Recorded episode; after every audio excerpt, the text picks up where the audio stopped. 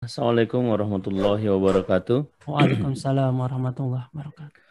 Alhamdulillah, assalatu wassalamu ala rasulillah wa ala alihi wa ashabihi wa mawala amma ba'd.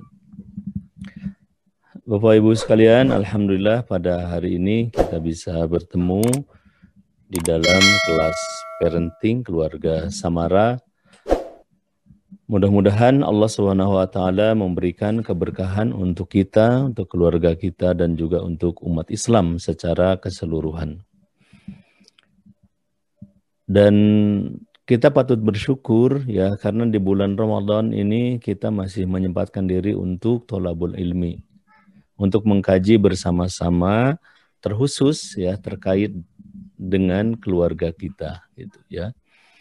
Karena kita sadari betul bahwa bulan Ramadan salah satunya merupakan bulan untuk me mencas, mencas. Bukan hanya perasaan kita, bukan hanya nafsiah kita, tapi juga pemikiran kita. Kita perlu untuk membenahi, mematut-matut diri ya terkait dengan uh, pemahaman kita tentang agama kita ini. Baik, uh, Bapak Ibu sekalian, ya. Apa sebenarnya keluarga Samara itu dan bagaimana ya?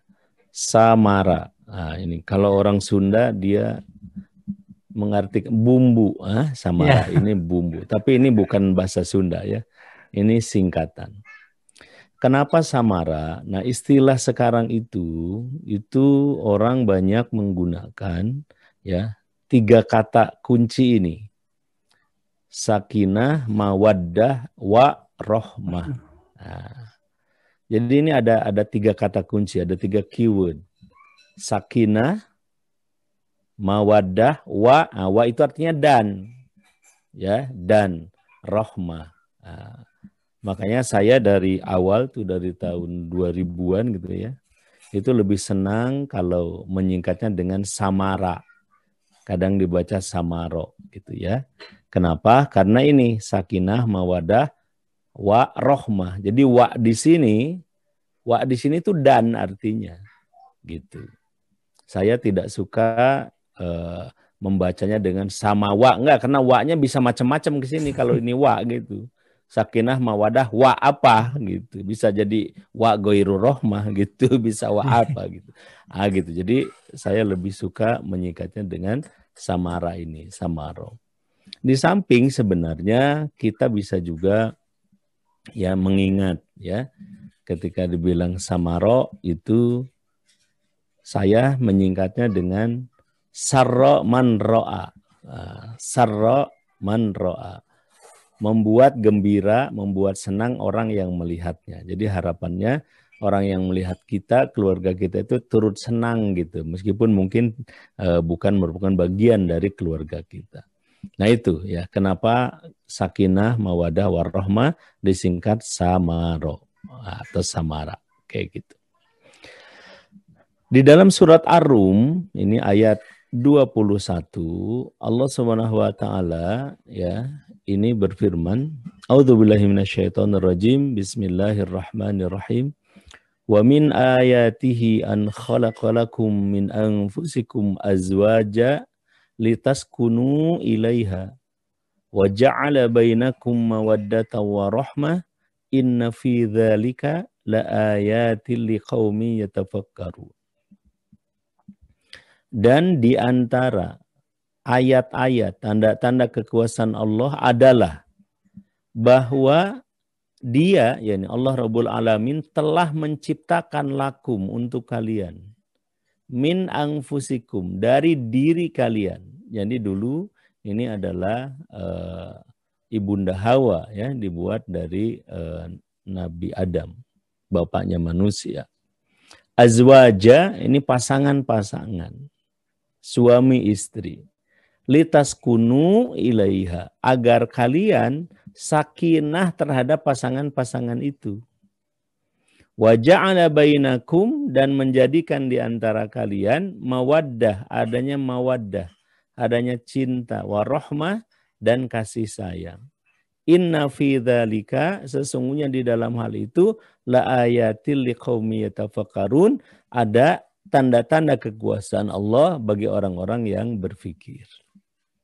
Nah, jadi kalau kita lihat di sini, ya, di antara tanda kekuasaan Allah itu adalah Allah menciptakan pasangan azwaja. Min anfusikum, dari diri kalian. Jadi pasti ini pasangannya dari sesama manusia. Gitu. Jadi manusia dengan manusia karena min anfusikum. Ya. Oleh karena itu kalau ada orang yang e, katakan saja dengan hewan macam-macam gitu, itu pasti penyimpangan dari fitrah manusia. Kemudian azwaja, azwaja itu artinya pasangan. Ya, pasangan itu pasti harus klop. Kalau mur dengan mur ya gitu. Itu dia bukan pasangan. Baut dengan baut itu bukan pasangan dia. Pasangan itu adalah mur dengan baut. Nah, itu baru sepasang tuh, ada murnya, ada bautnya gitu ya. Jadi ada yang bulatnya, ada yang untuk mengokohkannya. Itu azwaja. Jadi harus laki perempuan gitu. Harus laki perempuan. Nah, kemudian kalau kita lihat bagaimana di dalam Islam supaya sah harus ada pernikahan, berarti harus ada institusinya dulu tuh. Ya, institusi pernikahan. Litas kunu ilaiha, supaya kalian sakinah kepada pasangan-pasangan itu. Jadi sakinah itu adalah ujung dari sebuah proses berpasangan antara suami dengan istri. Gitu. Apa perangkatnya? Wa ja'ala bainakum mawaddata wa rahmah. Dan Allah telah menjadikan di antara kalian ada mawaddah, ada rahmah. Inna fi dzalika la ayati liqaumin yatafakkaru. Apa itu sakinah? As-sakinah itu apa? As-sakinah itu adalah al-itminanu 'alal iman. Ketenangan, ketentraman atas dasar iman. Jadi itu namanya sakinah. Nah, kalau kita merasa tenang, merasa tentram, tapi di atas dasar kemaksiatan, pasti bukan sakinah. Merasa tenang, merasa tentram, tetapi bukan atas dasar keimanan, itu bukan sakinah. Itu abal-abal, palsu, tidak sejati. Ya, jadi yang namanya sakinah itu adalah ketenangan, ketentraman atas dasar iman. Nah, ini ujung dari pernikahan itu ya, akan ada sakinah. Hanya saja tadi kesakinahan ini akan ada kalau di dalam institusi pernikahan, kemudian kalau pasangan ya suami, kemudian istri ya, lalu dasarnya adalah iman. Nah, itu akan muncul sakinah ya, ketenangan dan ketentraman. Di luar itu kalau merasakan ketenangan dan ketentraman itu sakinah yang palsu, bukan yang sejati. Nah, dalam rangka untuk mencapai sakinah ini di antara perangkat yang telah diberikan oleh Allah adalah ada yang namanya mawaddah. Mawaddah itu dalam bahasa artinya adalah al-mahabbah, yaitu cinta. Nah, mawaddah ini lebih cen, lebih cenderung kepada hal-hal yang sifatnya fisik, ya. Kalau kita bicara madah itu lebih kepada fisik. Nah, sehingga mungkin ya kita di awal-awal masih melihat, katakan saja ya, oh hidungnya mancung. Ah, itu mawaddah itu. Tetapi kadang-kadang ada orang yang tertarik itu bukan hidungnya mancung, ada senang yang karena hidungnya pesek. Aku nikahi kamu itu karena hidung kamu pesek. Kalau mancung mungkin aku nggak nikahi, kayak gitu. Jadi memang beda tiap orang. Nah, itu mawaddah ya. Sifatnya fisik. Atau mungkin ya dia melihat uh, bentuk tubuhnya, atau mungkin melihat senyumnya gitu. Melihat senyumnya ya, kemudian melihat yang sifatnya fisik ya. Nah, itu mawaddah. Nah, termasuk di dalamnya itu gairah seksual itu masuk ke dalam kategori mawaddah di situ. Ya. Nah, tetapi bukan hanya mawaddah, juga rahmah. Wahya ar-ra'fah. Sikap lembut, sikap kasih sayang, ya. Kalau orang Sunda bilangnya dedeh, ya, kadedeh, kanyaah, nah, gitu, ya. Oke, rohmah. Nah, kalau rohmah dia sifatnya itu lebih kepada non fisik. Makanya jangan heran kalau misalnya ada seorang nenek, kakek, suami istri, kok bilangnya masih yayang. Nah, itu karena ada rohmah. Dilihat dari segi fisik, ya, ah, udah pada peot gitu ya. Dilihat dari segi lain-lain gitu, mungkin udah menopaus juga, udah macam-macam, tapi kok masih itu gitu, masih sayang, masih bergandeng tangan. Kalau ke pasar saya pernah lihat itu ada ya seorang kakek nenek itu ya itu. Nah, karena apa? Karena ada rahmah gitu. Mungkin karena melihat kesabarannya, karena melihat ketegarannya, karena melihat kesungguhannya dalam mencari nafkah, karena melihat dia eh, kalau bicara ya santun, kadang selalu memberikan harapan. Nah gitu, itu akan menumbuhkan rahmah. Jadi ada mawadah, ada warahmah. Rahmah dia sebagai ya eh, rahmah itu sebagai eh, pirantinya ya, sebagai alatnya gitu untuk mencapai ya, atau basis untuk mendapatkan sakinah. Nah, di dalam tafsir At-Tabari, wa ja'ala bainakum mawaddatan wa rahmah, yaqul ja'ala bainakum, ya, menjadikan dia menjadikan di antara kalian bil musaharati wal khutunati mawaddatan tatawadduna biha. Dengan musaharah, dengan bebesanan, dengan pernikahan, ya, dengan adanya cinta yang kalian saling mencintai gitu ya, watatawassaluna min ajliha, kemudian kalian berhubungan ya, menjalin silaturahim ya karenanya, warahmatan ya, dan yang namanya rahmah adalah rahmukum biha ya, kalian menjalin kasih sayang karenanya, fa'atafa ba'dukum bidzalika 'ala ba'din, maka kamu ya bersifat lembut, bersifat kasih, bersifat sayang satu sama lain. Inna fi dzalika laayatil liqaumin yatafakkarun. Sesungguhnya dalam hal itu ada tanda-tanda kekuasaan Allah bagi orang-orang yang berpikir.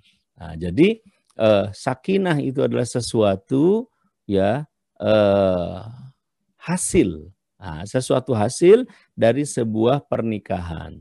Nah, salah satu perangkat yang bisa kita gunakan untuk mencapai kesakinahan itu adalah mawadah wa rahmah. Nah, jadi kita harus pandai-pandai menggunakan mawadah wa rahmah itu.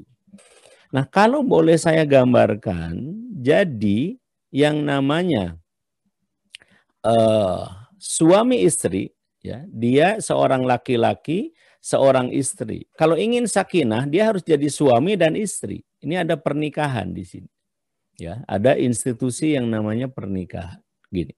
Nah, di dalam ini ya dia akan terjadi sakinah. Akan terjadi ketenangan, kedamaian. Kalau apa? Kalau dasarnya adalah keimanan. Nah, karena sakinah tadi al-itminanu alal iman. Jadi hal yang penting menjadi pondasi di dalam keluarga adalah iman. Gitu, ya. Karenanya kita sadar betul kenapa Rasulullah shallallahu alaihi wasallam ya menyatakan kalau milih pasangan itu basisnya harus agamanya. Ya, tunkahul mar'atu li'arba', perempuan itu dinikahi karena empat hal, ya.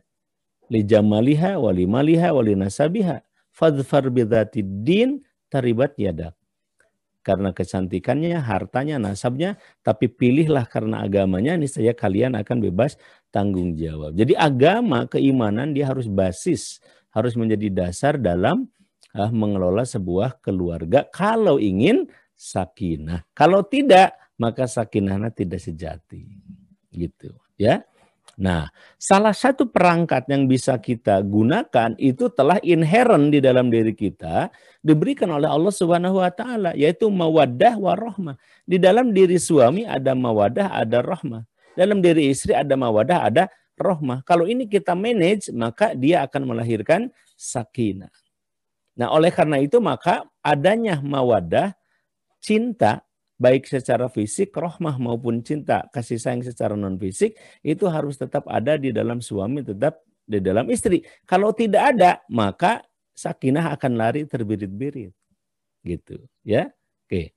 Nah, yang namanya mawaddah, yang namanya rahmah, ya, cinta dan kasih sayang, sebut saja begitu terjemahan kita, ya. Mawaddah warahmah, dia sifatnya itu non fisik. Dia merupakan goriza, naluri atau insting yang diciptakan oleh Allah bersamaan dengan kelahiran manusia. Sehingga setiap manusia dia punya mawaddah, dia punya rahmah, ya, terhadap ya pasangannya, gitu. Nah, karena dia goriza, dia tidak mungkin datang dengan sendirinya. Tidak mungkin. Beda dengan misalnya kebutuhan fisik. Kalau lapar gitu, ya udah. Aduh, pingin lapar nih. Bagaimana caranya lapar? Nggak usah diusahakan. Jangan makan aja terus. Jangan makan, jangan minum. Lama-lama juga lapar. Gitu ya. Aduh, pingin ngantuk nih. Bagaimana caranya? Ya udah, pokoknya jangan ini. E, tunggu aja. Jangan tidur-tidur. Lama-lama juga ngantuk gitu. Atau bagaimana ini pingin kedinginan? Ah, udah datang aja ke ke tempat dingin gitu, ke kulkas atau A C-nya di setting sangat rendah, itu akan kedinginan sendiri gitu. Ya, jadi e, itu fisik, tapi kalau goriza dia tidak mungkin muncul kecuali dirangsang. Yang namanya cinta tidak mungkin tumbuh kecuali dirangsang. Kasih sayang tidak mungkin tumbuh kecuali dirangsang. Nah, karenanya ya perlu diciptakan lingkungan di tengah keluarga untuk menumbuhkannya. Nah, ini yang kadang-kadang dilupakan, gitu loh. Nih, kalau tidak ada lingkungan mawaddah, lingkungan rahmah untuk menciptakan sakinah di dalam keluarga, maka nggak mungkin bisa terjadi. Karena apa? Karena itu perangkat untuk mencapainya, gitu. Ya, nah oleh karena itu maka ya. Seseorang ya ketika ingin mendapatkan sakinah, dia harus menciptakan lingkungan ya untuk menumbuhkan mawaddah wa rahmah, gitu. Makanya kenapa Rasulullah Shallallahu Alaihi Wasallam misalnya ya itu banyak menciptakan lingkungan-lingkungan untuk menumbuhkan mawaddah wa rahmah. Karena apa? Karena mawaddah wa rahmah itu ya perlu disirami. Gitu. Kalau ada gulma perlu diambilin tuh gulmanya. Kalau ada hama, nah hamanya itu harus disemprot gitu, dihilangkan, harus diurus gitu. Itu yang namanya uh, mawaddah wa rahmah ya, cinta kasih sayang. Nah, kalau Rasulullah coba lihat. Rasulullah itu salah satu cara untuk menciptakan lingkungan menumbuhkan mawaddah warahmah yang berujung kepada sakinah. Dari panggilan saja beliau itu sangat luar biasa. Khadijah aja dipanggilnya adalah ya Khadijatul Kubra. Wahai Khadijah yang agung mulia. Itu kepada istrinya itu bilangnya ya Khadijatul Kubra. Gitu ya. Nah, kita kadang-kadang ke suami aja bilangnya na nama tuh. Namanya Asep. Sep, sep, kan dia sep, sep, sep. Ke suami kok bilang Asep, bilang nama. Nah, harus ada rasa penghormatan. Itu dalam rangka menciptakan lingkungan. Ya. Ke istri juga sama gitu. Ya. Oke. Kita tahu bahwa Rasulullah Sallallahu Alaihi Wasallam itu kadang-kadang makan bersama tuh. Sama keluarga termasuk sama istrinya, makan bersama dalam rangka apa? Menciptakan ya dan menumbuhkan mawaddah wa rahmah. Kadang-kadang Rasulullah itu jalan-jalan bersama dengan Aisyah malam-malam sampai ngobrol, sambil ngobrol. Jadi Rasulullah berjalan ngajak Aisyah ya, melewati lorong-lorong Makkah ya, kayak apa namanya? Madinah pada waktu itu. Ya, kemudian jalan sambil ngobrol. Ah itu. Itu adalah menciptakan lingkungan.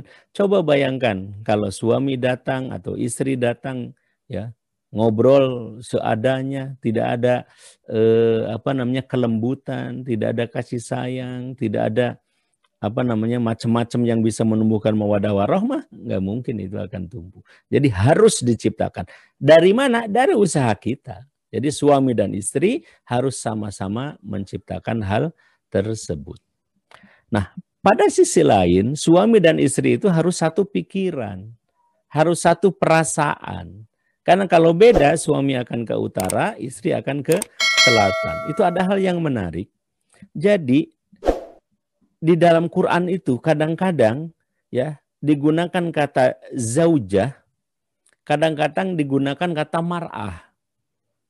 Nah, kalau coba kita e, teliti ya dengan baik, setiap Al-Quran menggunakan kata zaujah seperti dalam surat Al-Baqarah ayat tiga puluh lima dan tiga puluh delapan, mesti dia itu sedang berbicara hal-hal yang baik-baik, sedang berbicara pasangan yang harmonis itu. Ya, misalnya ketika berbicara tentang Nabi Adam dan Hawa menggunakan kata zauj. Wa qulna ya Adam uskun anta wa zaujukal jannah wa kula minha ragadan haitsu syi'tuma wa la taqrabu hadhihi syajarata fatakuna minaz zalimin. Menggunakan kata zauj ya, atau zaujah ya, pasangan. Ketika berbicara yang eh, pasangan yang baik, yang bagus, yang harmonis. Nah, tetapi ketika sedang berbicara pasangan yang tidak harmonis secara pemikiran, ya, misalnya dalam surat At-Tahrim ayat sepuluh sampai sebelas, Al-Qasas ayat sembilan, ya, itu bukan menggunakan kata uh, zauj atau zaujah, tapi imro'ah. Misalnya ini terkait dengan Nabi Nuh dan istrinya. Daraballahu masalan lilladzina kafaru imro'atan nuhi, ya, imro'atan nuhin wa imro'atan lutin. Kana tahta abdaini min ibadina salihaini fakhanatahuma falam yugniya anhuma minallahi syai'a. Lihat di sini. Ketika Nabi Nuh dengan istrinya disebutnya imro'ah. Karena kita tahu ya, salah satu eh, yang tidak menerima Nabi Nuh itu sebagai nabi adalah istrinya. Begitu juga Lut, istrinya juga sama. Jadi tidak sepemikiran, tidak memiliki satu arah yang sama antara suami dengan istri. Nah, di dalam Al-Quran itu digunakannya imro'ah. Padahal yang akan mendatangkan ya sakinah itu adalah azwaj.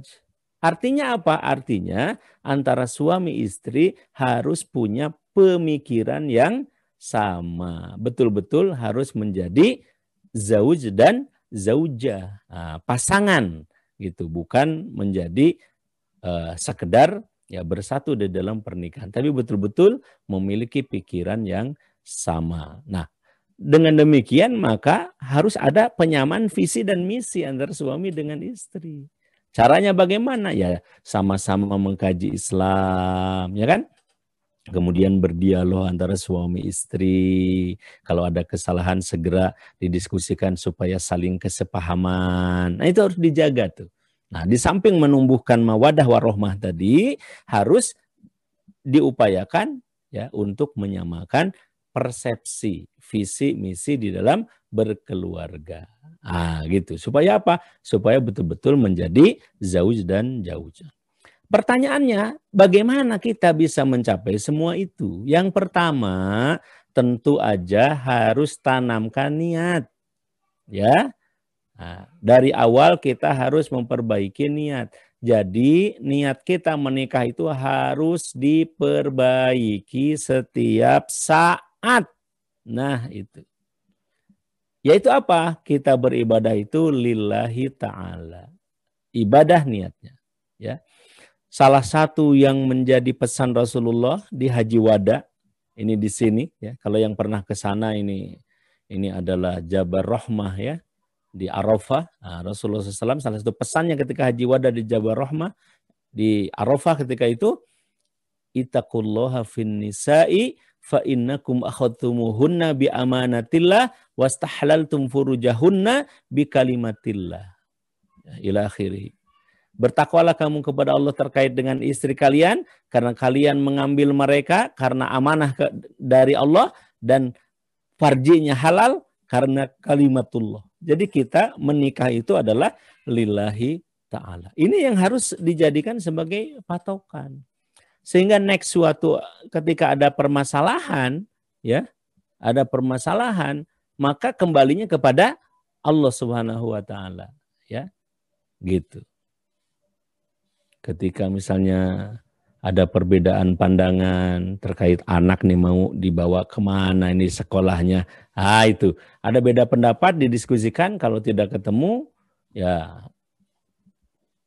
putuskan oleh sahibus sholah, ya, oleh suami dengan pertimbangan pandangan istri juga anaknya dan sebagainya, ya. Kemudian ya udah ikhlaskan karena niat ibadah adalah lillahi ta'ala. Itu satu, niat harus dicek setiap saat, betulkah ya pernikahan kita kita niatkan untuk ibadah lillahi ta'ala. Pastikan ya, tanpa ini akan belok. Kalau belok nggak akan dapat sakinah. Oke. Nah, itu penting sekali. Kemudian yang kedua, landasannya takwa. Takwa harus dijadikan sebagai landasan, harus dijadikan sebagai bekal, gitu. Tidak cukup hanya niat, tapi harus dipraktekkan. Nah, landasannya adalah takwa. Coba kita perhatikan, ini surat An-Nisa ayat satu. Ya ayuhan nas, wahai manusia, ittaqu rabbakum.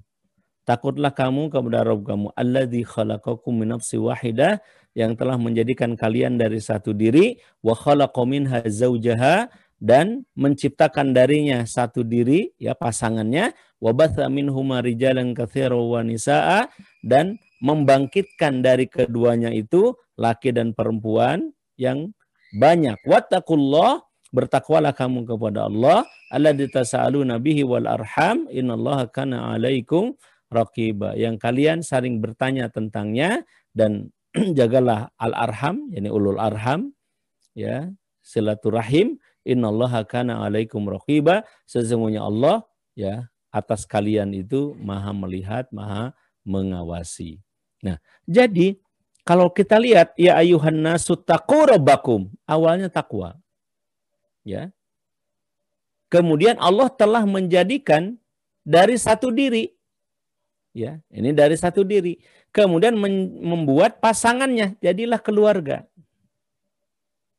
Lalu dari keluarga ini diciptakan oleh Allah rijalan katsiran wa nisaa, membentuklah umat, membentuklah masyarakat. Habis itu wattaqullah, bertakwalah kepada Allah. Gitu. Nah, jadi konsep keluarga dalam Islam itu sangat menarik. Awalnya takwa, lalu membentuk keluarga dan umat dalam rangka bertakwa. Jadi kalau kita lihat ya, keluarga sakinah mawaddah warahmah, dia itu adalah harus landasannya takwa menuju takwa. Di dalamnya tidak berhenti di keluarga, tapi juga peduli kepada umat atau masyarakat. Itulah keluarga sakinah ya mawaddah warahmah dalam pandangan Islam. Jadi salah satu prinsip di dalam keluarga, dia harus mendapatkan ya sakinah di dalam keluarga melalui mawadah dan rahmah, yang itu akan diperuntukkan, dipersembahkan. Salah satunya adalah untuk umat. Jadi dari keluarga untuk umat. Ketika kita menjadikan takwa sebagai landasan, maka Allah akan memberikan berbagai jaminan. Dalam surat At-Talaq ayat dua dan tiga. Wa may yattaqillaha yaj'allahu makhraja. Barang siapa yang bertakwa kepada Allah, ya, maka niscaya Allah akan menjadikan baginya makhraja, solusi. Wa yarzuqhu min haitsu la yahtasib, dan diberi rizki dari arah yang tidak disangka-sangka dengan jumlah yang tidak diduga-duga. Jadi takwa itu, kalau kita bertakwa sama dengan kita itu mengundang solusi, mengundang problem solving, mengundang pemecahan masalah dari Allah Subhanahu wa Ta'ala, dan mengundang rizki. Gitu. Itu kalau kita bertakwa kepada Allah Rabbul Alamin. Wa may yattaqillaha yaj'al lahu min amrihi yusra. Dalam surat At-Talaq ayat empat-nya. Barang siapa yang bertakwa kepada Allah, maka Allah akan menjadikan baginya mudah dalam urusannya. Jangan-jangan selama ini kita merasa sulit dalam urusan karena kita kurang dekat sama Allah. Itu. Yang heran adalah sudah masulit, jauh juga dari Allah gitu. Harusnya ketika kita uh, bertakwa kepada Allah akan mendatangkan kemudahan, akan mendatangkan solusi. Ketika kita punya kesulitan, kita munajat, kita memohon, merengek-rengek kepada Allah Subhanahu wa Ta'ala. Last but not least, orang yang bertakwa itu akan diampuni dosa. Dzalika amrullahi anzalahu ilaikum. Itulah urusan Allah yang telah diturunkan kepada kalian. Wa may yattaqillaha, barang siapa yang bertakwa kepada Allah, yukaffir anhu sayyiatihi, akan dihapuskan oleh Allah Subhanahu wa Ta'ala dari dia kesalahan-kesalahannya, wa yu'zim lahu ajra, dan akan dibesarkan ya pahala baginya. Masya Allah. Nah, jadi kalau kita menjadikan keluarga itu sebagai ya sesuatu yang dibangun di atas dasar ketakwaan, maka Allah akan memberikan solusi. Allah akan memberikan jalan kepada kita. Allah akan memberikan rezeki yang tidak disangka-sangka. Urusan kita, urusan suami, istri, keluarga, apapun ya akan dimudahkan insya Allah. Kalaupun tetap terasa sulit, tetapi hati tetap senang, tetap bahagia, ya tetap merasa bahwa itu mudah. Akan dihapus kesalahannya dan akan diberikan balasan atau pahala yang besar luar biasa. Sungguh enak kalau kita menjadikan takwa sebagai dasarnya. Nah, oleh karena itu maka ketika suami istri dia itu berbicara tentang keluarga, maka harus sepakat bahwa landasannya adalah ketakwaan. Gitu. Jadi satu, niatnya harus lillahi ta'ala, cek setiap saat. Yang kedua adalah tetapkan ya takwa sebagai landasannya, takwa sebagai markab kita, sebagai kendaraan kita di dalam mengarungi bahtera rumah tangga yang di dalamnya itu banyak gelombang, ada batu karang yang bisa menghambat kita, ya, ada angin yang sangat meniup kencang, ya, dan sebagainya. Yang ketiga, kita harus menetapkan tujuan. Itu penting karena niat yang bagus, kendaraan yang bagus, kalau tujuan tidak jelas, dia jadi bingung. Mau kemana ini mengarah? Akhirnya ya tergantung indung suku. Bagaimana kata ya ibu kaki saja, artinya tidak jelas arahnya mau kemana. Karenanya penting untuk menentukan tujuan. Apa tujuannya? Pertama ya ghayatul ghayah di dalam berkeluarga. Tujuan dari segala tujuan di dalam berkeluarga adalah mardotillah, mencapai ridho Allah. Ingin semua keluarga masuk sorga, gitu ya, gitu. Di dalam surat Az-Zukhruf ayat tujuh puluh, udkhulul jannata antum azwajukum tuhbarun. Masuklah kamu ke dalam sorga, bawa istri-istri kamu, ya di sana kalian digembirakan. Jadi suami istri bisa masuk sorga. Begitu juga dalam surat Al-Insyiqaq ayat tujuh sampai sembilan. Fa amman utiya kitabahu biyaminihi fasawfa yuhasabu hisaban yasira wa yanqalibu ila ahlihi masrura. Orang yang diberikan kitab catatan amalnya dari sebelah kanan, dia akan diaudit dengan ringan dan dia akan kembali kepada keluarganya ya dalam keadaan gembira. Itu di akhirat nanti, di sorga nanti. Jadi artinya bisa masuk sorga bersama-sama. Di dalam surat Ar-Ra'd ayat dua puluh tujuh, jannatu adni yadkhulunaha wa man salaha min abaihim wa azwajihim wa dzurriyyatihim. Masyaallah. Sorga Aden, mereka masuk ke dalam sorga itu bersama orang-orang yang soleh dari kalangan siapa? Dari bapak mereka, dari bapak-bapak mereka, ayah ibu mereka, dari pasangan-pasangan mereka, suami istri mereka, wa dzurriyyatihim, dan anak-anak keturunan mereka. Jadi ini bisa masuk sorga bersama-sama. Seseorang yang soleh. Tapi syaratnya apa? Wa man salaha. Nah, harus sama-sama solih. Jadi kalau ingin masuk surga maka suami harus solih, istri harus solihah, suami istri solih, solihah. Gitu ya. Nah itu kalau landasannya takwa. Jangan sampai istri dan anak kita menjadi musuh. Ya. Ada ada. Di dalam surat At-Taghabun ayat empat belas, ya ayyuhalladzina amanu inna min azwajikum wa auladikum aduwwallakum. Wahai orang-orang yang beriman, sesungguhnya di antara pasangan-pasangan kalian, suami istri kalian, dan anak-anak kalian, ada musuh bagi kalian. Fahdharuhum, waspadalah terhadap mereka. Wa in ta'fu wa tasfahu wa tagfiru, fa innallaha ghafurur rahim. Jika kamu memaafkan, berlapang dada, ya memberikan ampun, sesungguhnya Allah Maha Pengampun lagi Maha Penyayang. Jadi ini yang kita takutkan. Salah satu yang ditakutkan oleh seorang suami adalah takut suatu ketika, na'udzubillahi min dzalik, istri dan anak-anaknya menjadi musuh dia. Di antara yang ditakutkan oleh seorang istri yang salihah adalah ya khawatir suami yang selama ini disayangi, suami yang selama ini tidur bersama, ya, buka bersama, sahur bersama, kadang-kadang pergi ke pasar bersama. Kalau sakit kita yang nemenin, dia khawatirkan yang menjelma menjadi musuh. Itu yang dikhawatirkan oleh seorang suami yang solih dan istri yang solihah. Gitu. Oke. Nah, karenanya satu hal yang dirindukan dan dijadikan visi misi oleh seorang suami istri adalah masuk surga bersama keluarga. Ini eh, apa namanya? Eh, goal setting ya, atau tujuan utama dari sebuah keluarga. Nah, lalu ada lagi tujuan antara. Ini ketika di sini, ketika di dunia ini, yaitu apa?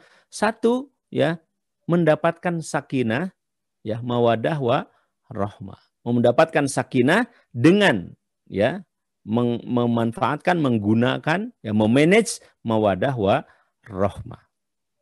Yang kedua melanjutkan keturunan. Ya. Jadi untuk membentuk anak. Oleh karena itu berkeluarga itu bukan hanya untuk bernikmat-nikmatan, tidak. Justru untuk melanjutkan keturunan, untuk melanjutkan umat Islam ini, untuk melanjutkan orang-orang yang solih, solihah. Gitu. Yang ketiga adalah menjalin silaturahim. Yang keempat sarana dakwah.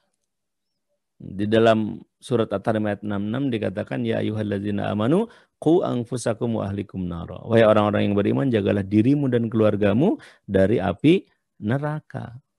Jadi suami harus menjaga istri dan anak-anaknya dari api neraka. Istri harus menjaga suami dan anak-anaknya dari api neraka. Orang tua, ayah ibu menjaga anak-anaknya dari api neraka. Anak-anaknya dia harus menjaga orang tuanya termasuk adik kakaknya dari api neraka. Itu ya ayyuhalladzina amanu qu anfusakum wa ahlikum nar. Artinya apa? Artinya yang namanya keluarga itu harus merupakan sarana ya untuk membina, untuk mendidik orang-orang yang taat kepada Allah Subhanahu wa taala. Kemudian di dunia ingin yang ingin dicapai adalah qurrata ayun.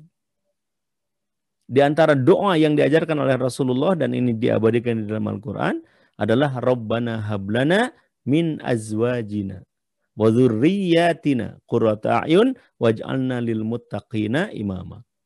Coba kita perhatikan baik-baik. Rabbana, wahai Rabb kami, hablana, berikanlah kepada kami.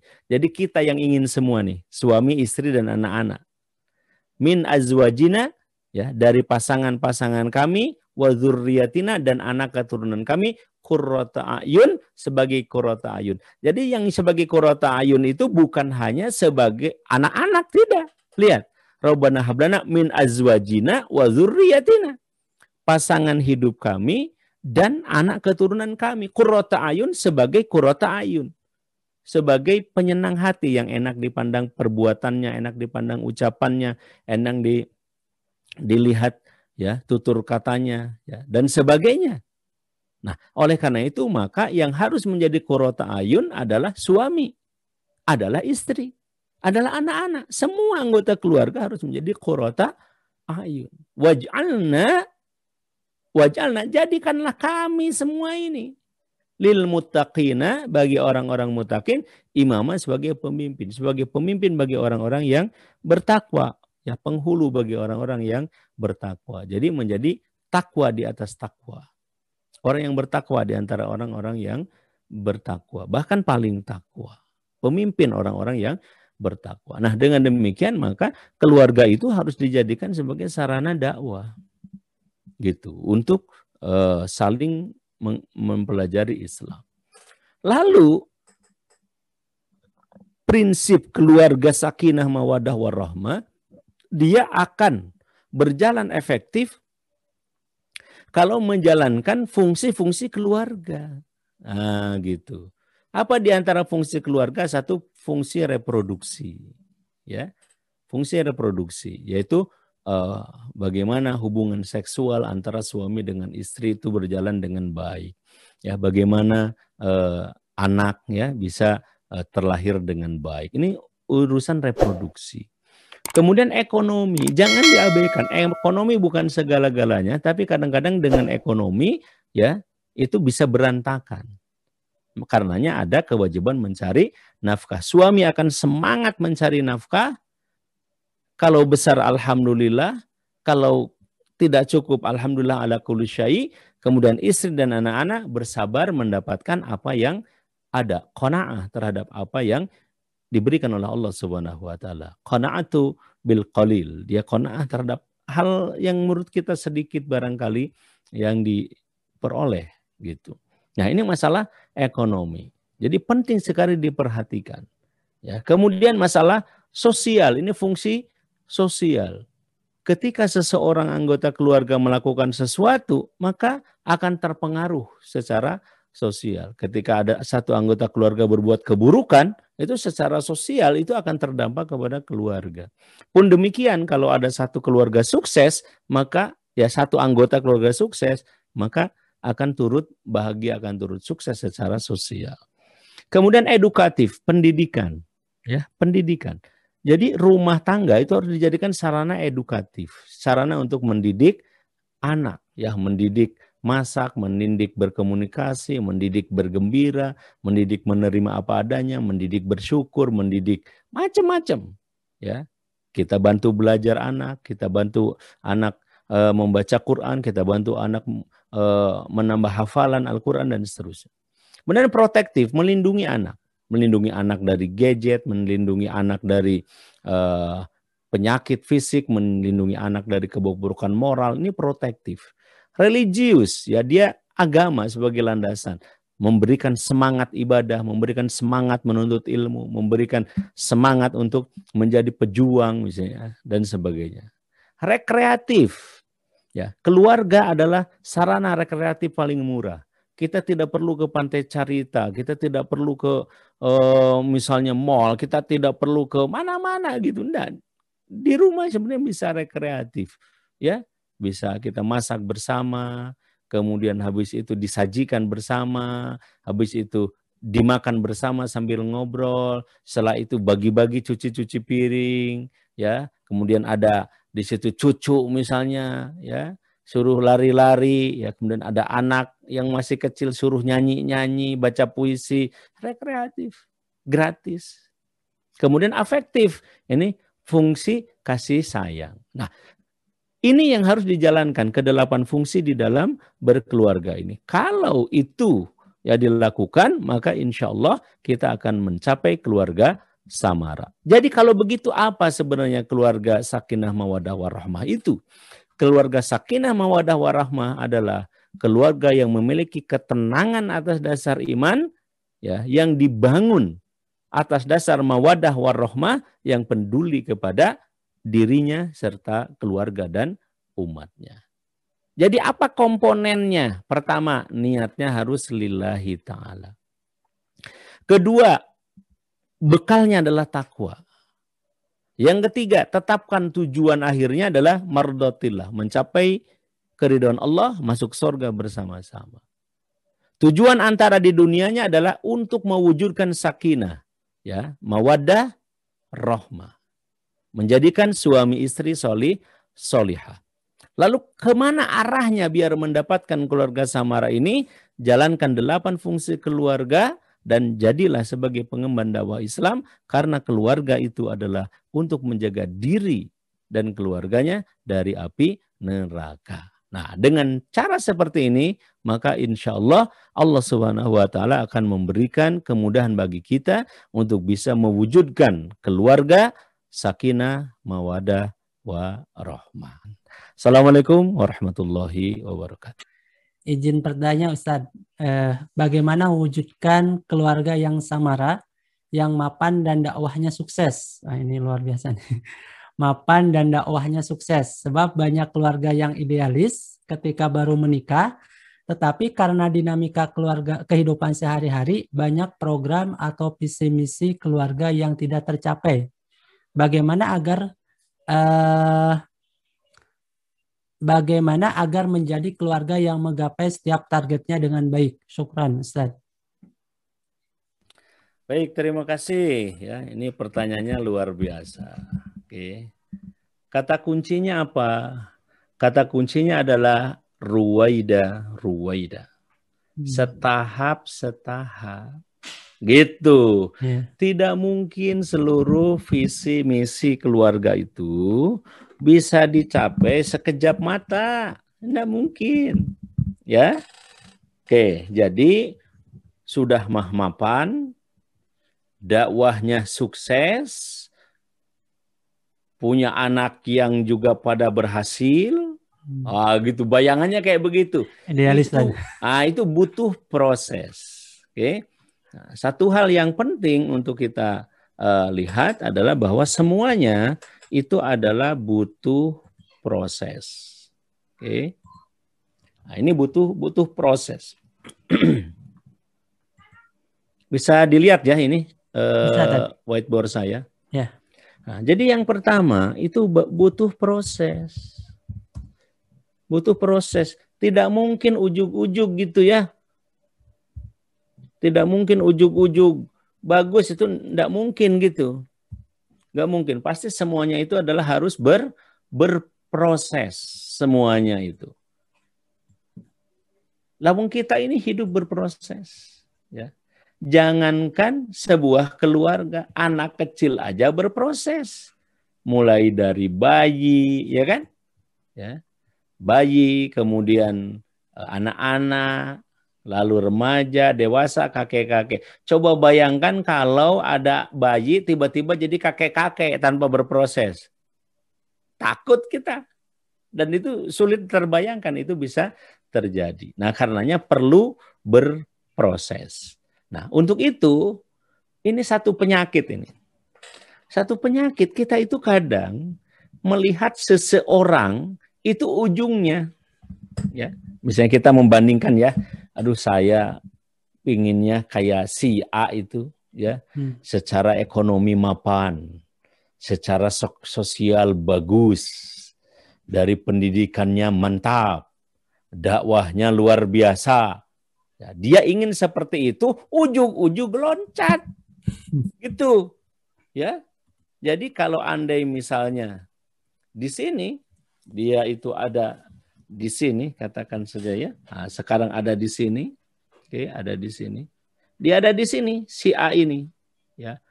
Lalu melihat, ini ada pergerakan tentu saja. Ah, si B ada di sini. Yang serba bagus itu loh. Yang tadi serba udah tercapai itu. Lalu dia melihat. Ya, dia melihat kayak begitu ke sini, gitu. Ingin ujuk-ujuk di sini. Nah, harusnya ketika melihat seseorang berada di sini, dia harus lihat dulu ketika si B ini sama dengan dia baru menikah, bagaimana keadaannya. Nah, itu yang harus di, dilihat. Jadi jangan di ujung-ujung dilihat sekarang, dilihatnya masa lalunya. Gitu. Nah, bagaimana caranya? Ya, tahu tentang biografi dia. Misalnya kalau kita ingin mencoba untuk Men, uh, menirunya. Nah gitu ya. Oke. Nah jadi kun kuncinya adalah proses. Yang namanya proses dia pasti harus bertahap.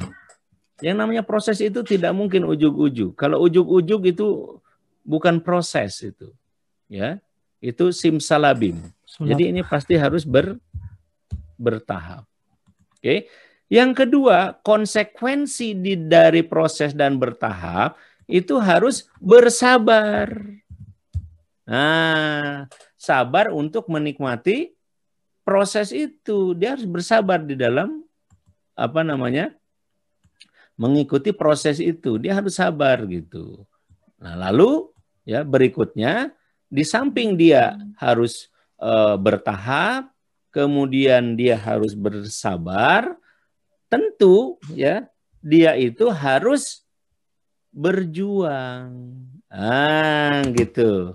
Dia harus berjuang atau harus berusaha. Nah, di sini dia harus berjuang dan berusaha, ya. Nah, gitu. Harus bertahap, harus sabar, harus berjuang dan berusaha. Jadi jangan ujuk-ujuk. Jadi caranya bagaimana? Kalau ingin mencapai uh, kesuksesan itu, satu ya, bikinlah tahapan-tahapan. Nah, gitu. Sesuai dengan kemampuan kita. Kemudian yang kedua, jalankan tahapan-tahapan itu ya dengan kesabaran. Lalu ya, jalankan setiap titik perjalanan hidup berkeluarga kita dengan berjuang dan berusaha. Nah, karena kita berkeluarga, maka proses ini harus dilakukan bersama. Nah, gitu. Jadi proses ini harus dilakukan bersama antara suami dengan istri. Nah, ini harus kita lakukan bersama nih. Karena tanpa bersama itu tidak mungkin keluarganya sukses. Jadi ini harus ada bersama, dilakukan ber, bersama. Nah, untuk itu maka ya, dalam melakukan bertahap, sabar dan segala macam, ini ya keluarga itu dia harus menjadi sebuah tim. Gitu. Nah, jadi tantangan di awal adalah bagaimana menjadikan keluarga itu ya, keluarga ya sebagai sebuah tim. Nah, tim untuk mendapatkan yang tadi itu. Nah, oleh karena itu maka ya setiap uh, kita sebagai suami, sebagai istri, ya kemudian sebagai anak-anak ya dan sebagainya itu menjalankan ya apa yang dilakukan sebagai perannya harus bersama-sama. Disitulah pentingnya ya ada kesamaan visi dan misi. Nah, di sini ya pentingnya ada kesamaan visi di sini dan ada kesamaan misi di antara anggota keluarga. Gitu. Nah, di sini harus ada kesamaan visi dan dan misi. Nah, ketika kita berbicara visi dan misi, maka kita memerlukan komunikasi. Nah, biasanya persoalan yang ada di dalam suatu rumah tangga itu adalah karena tertutupnya, mandeknya komunikasi antara suami, istri, atau antara orang tua dan anak-anak. Nah, jadi itu yang harus dilakukan. Ya, perlu bertahap, jangan ujuk-ujuk. Nah, tentu jangan lupa senantiasa bermunajat kepada Allah. Ya, berdoa kepada Allah Subhanahu wa Ta'ala. Lalu setelah itu nikmati apa yang ada. Itu kata penting di dalam berkeluarga. Nikmati apa yang ada. Ya, ketika kita mendapatkan kebahagiaan, nikmati. Ketika kita mendapatkan kesulitan, nikmati. Gitu.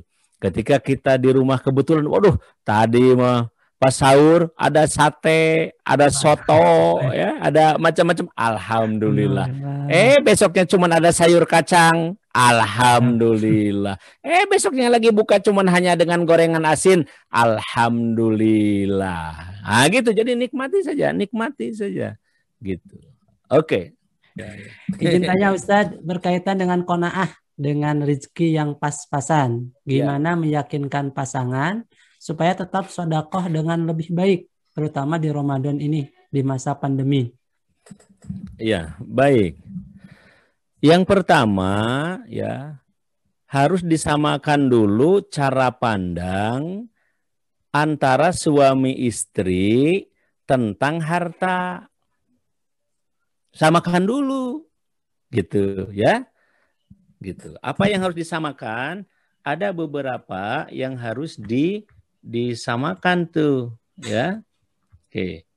Jadi perlu disamakan dulu pandangan.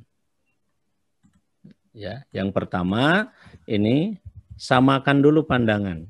Samakan pandangan. Ya. Samakan pandangan. Pandangan terhadap apa? Pandangan terhadap harta, ya.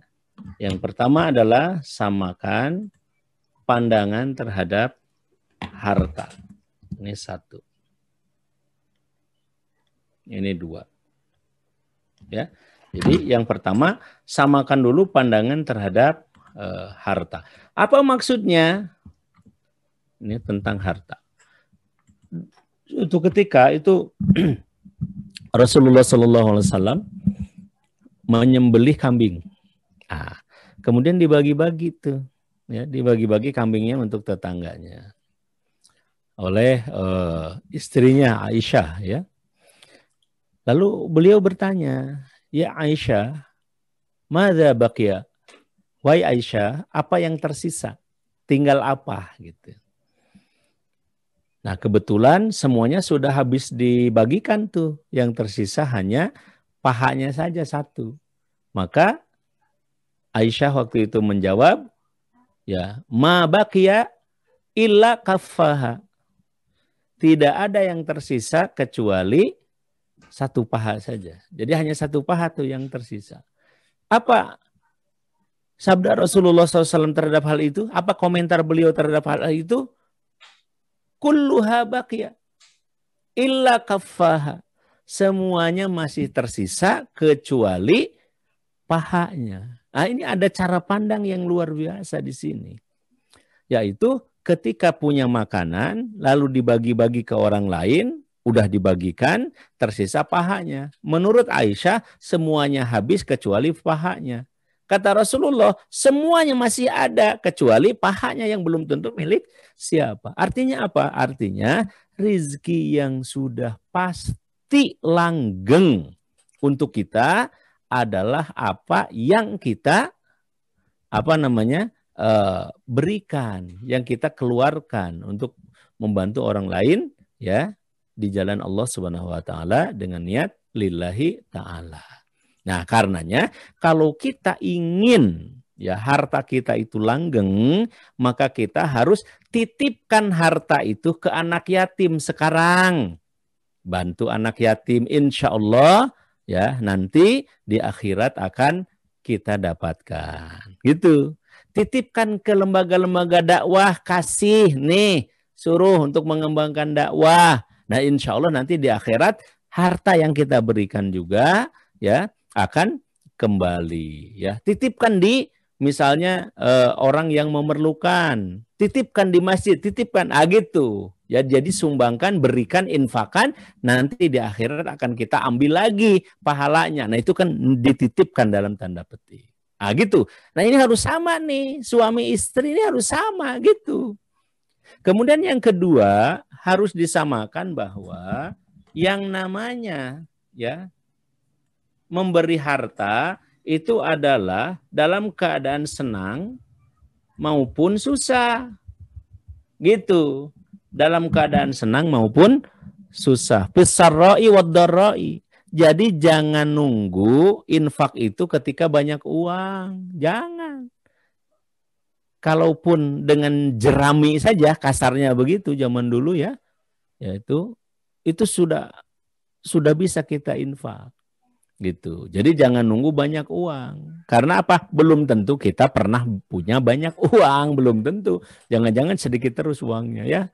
Ah gitu, samakan pandangan, kemudian bahwa senang maupun susah. Ah tentu, tentu kita samakan juga bahwa harus proporsional. Ah gitu, jangan sampai punya uangnya seadanya, segitu-gitunya, lalu kita keluarkan semuanya, tidak.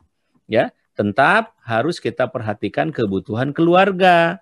Jangan sampai kebutuhan keluarga kita abaikan, mendahulukan orang lain, nanti keluarga jadi beban orang lain, ya. Nah, proporsional, yakni tetap memperhatikan ini eh, keluarga. Artinya Ya. Andaikan misalnya kita hanya punya sepuluh ribu, ya kasihlah berapa kira-kira, oh ini masih mungkin nih ya, lima ratus rupiah gitu atau seribu rupiah, nah gitu ya, gitu. Nah yang paling enak adalah jadikan pengeluaran itu sebagai salah satu pos rutin yang akan kita keluarkan. Kalau perusahaan ada C S R-nya kira-kira hmm. begitu, nah kita keluarga ada infaknya, indah sodakonya. Baru yang kedua tinggal dilakukan saja. Gitu. Nah, yang penting adalah yang pertama, ya. Ini yang kedua ini lakukan. Dan ingat, ya, ketika kita mengeluarkan harta di jalan Allah, itu akan kembali kepada kita, akan kembali kepada kita, hal apapun. Ya. Laha ma kasabat wa alaiha maktasabat. Seorang diri yang berbuat kebaikan akan kembali kepada dia, seorang diri yang berbuat keburukan akan kembali pada dia. Gitu. Matsalul ladzina yunfiquna amwalahum fi sabilillah kamatsali habbatin ambatat sab'a sanabil fi kulli fi kulli sumbulatin mi'atu habbah. Wallahu yudha'ifu liman yasha wallahu wasi'un alim.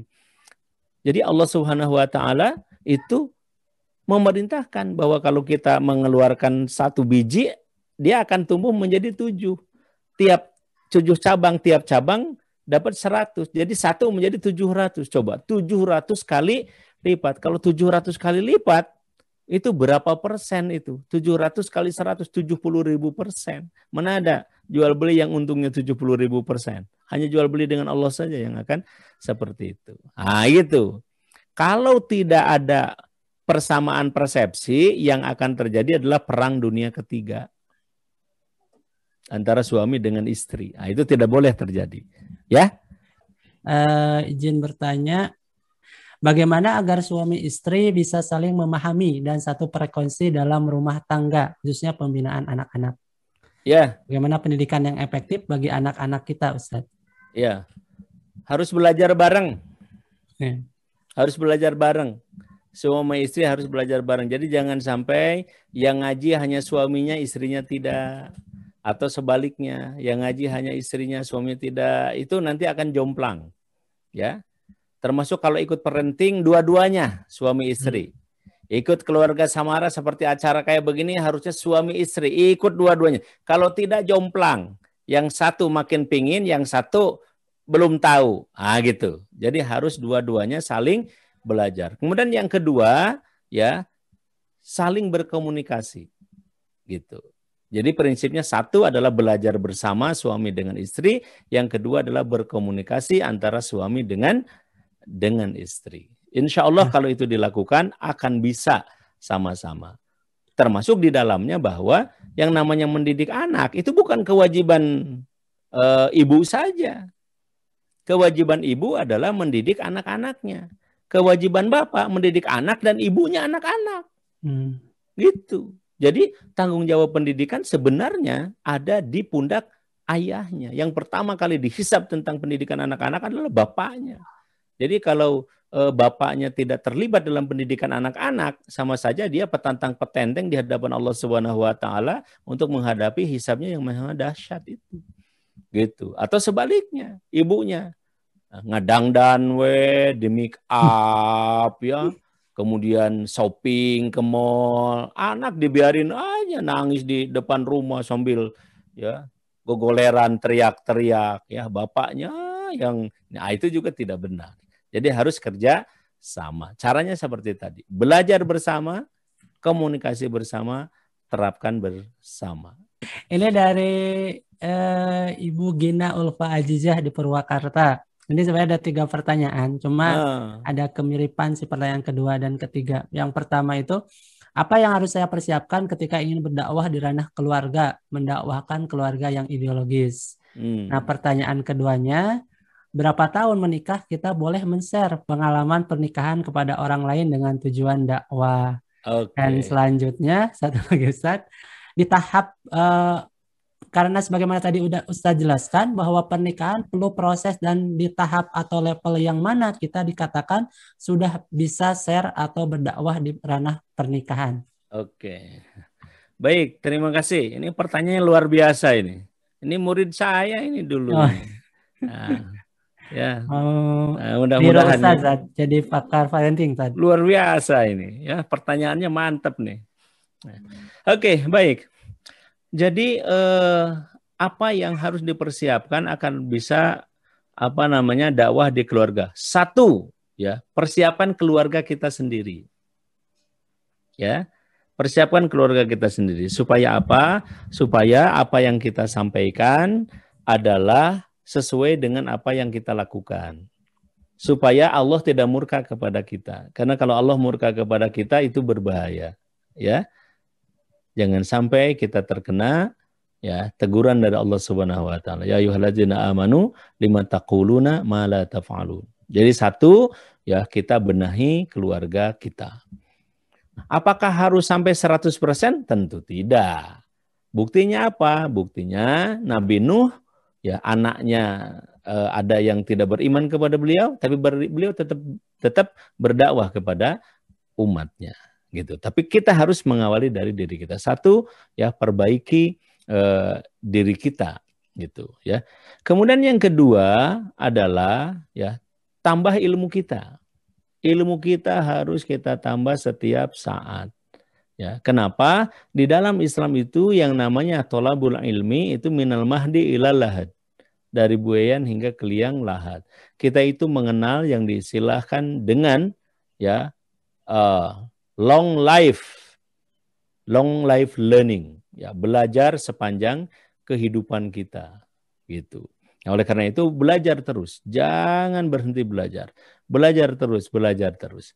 Kemudian yang ketiga, yang namanya dakwah untuk keluarga itu tidak mengharuskan kita menguasai semua ilmu dalam Islam.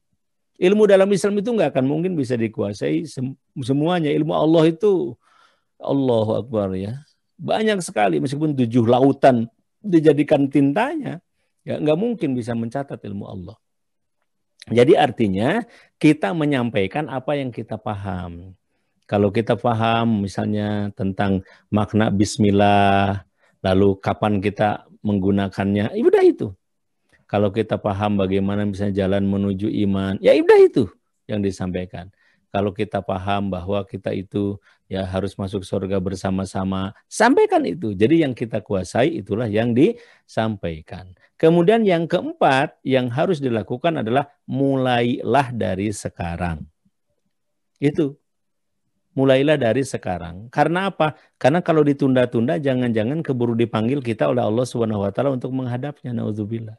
Jadi mulailah dari sekarang. Jangan ditunda-tunda amal kebaikan termasuk berdakwah di tengah keluarga. Berapa tahun kita bisa share terhadap tentang dakwah kita? Mulai dari nol tahun. Ya, bisa kita share, ya. Gitu. Misalnya ini baru baru walimahan nih, nah, baru akad nikah. Besok share tentang keluarga. Ya. Apa yang di-share? Misalnya betapa nikmat ya punya keluarga. Ya, kemarin pas pernikahan oh keluarga eh, bontang apa pontang-panting membantu ya. Kemudian eh, menjadi panitia. Lalu oh, keluarga pada datang semua, kemudian pernikahannya juga islami, dipisah laki perempuan, terasa barokah. Hmm, mudah-mudahan ini adalah awal dari keberkahan pernikahan. Itu hari ke nol tuh, gitu. Nah, jadi bisa ya tanpa menentukan ya. Oh setelah lima tahun baru bisa kita berbicara tentang keluarga. Ya enggak lah, enggak lah. Kapanpun. Nah, yang penting yang kita sampaikan adalah memang yang kita pahami, yang kita kuasai akan pas kalau yang itu kita lakukan. Gitu kira-kira ya. Jadi jangan menunggu kalau mau berdakwah termasuk tentang keluarga itu ditunda-tunda, jangan. Yang tidak boleh adalah kita misalnya menyampaikan sesuatu, sesuatu itu kita cuman hayalan, ilusi belum kita alami. Nah, itu eh, itu hindari gitu. Ya, kalau terkait dengan berkeluarga. Mungkin sebelum ditutup, Ustadz ada closing statement terkait materi yang disampaikan pada kesempatan pagi hari ini. Ya, baik, terima kasih. Jadi berbicara tentang keluarga Samara, berarti kita itu berbicara tentang sebuah keluarga yang di dalamnya adalah ingin masuk surga bersama-sama. Untuk itu maka kita perlu ya meraihnya ya secara bersama-sama. Bagaimana? Tetapkan niat lillahi ta'ala, pasang bekal ketakwaan, tetapkan tujuan akhirnya untuk mardotillah, mencapai keridhaan Allah dan masuk surga bersama-sama seluruh anggota keluarga. Lalu tujuan antara ketika di dunia mewujudkan sakinah dengan ya menggunakan, mengoptimalkan mawadah warahmah yang diberikan oleh Allah Subhanahu wa taala, wujudkan suami, istri, anak-anak solih solihah. Lalu arahnya kita terapkan fungsi-fungsi keluarga ya, dan dalam rangka untuk menyampaikan dakwah Islam, melindungi keluarga dan umat dari api neraka. Terima kasih, mohon maaf kalau ada hal-hal yang kurang berkenan. Assalamualaikum warahmatullahi wabarakatuh.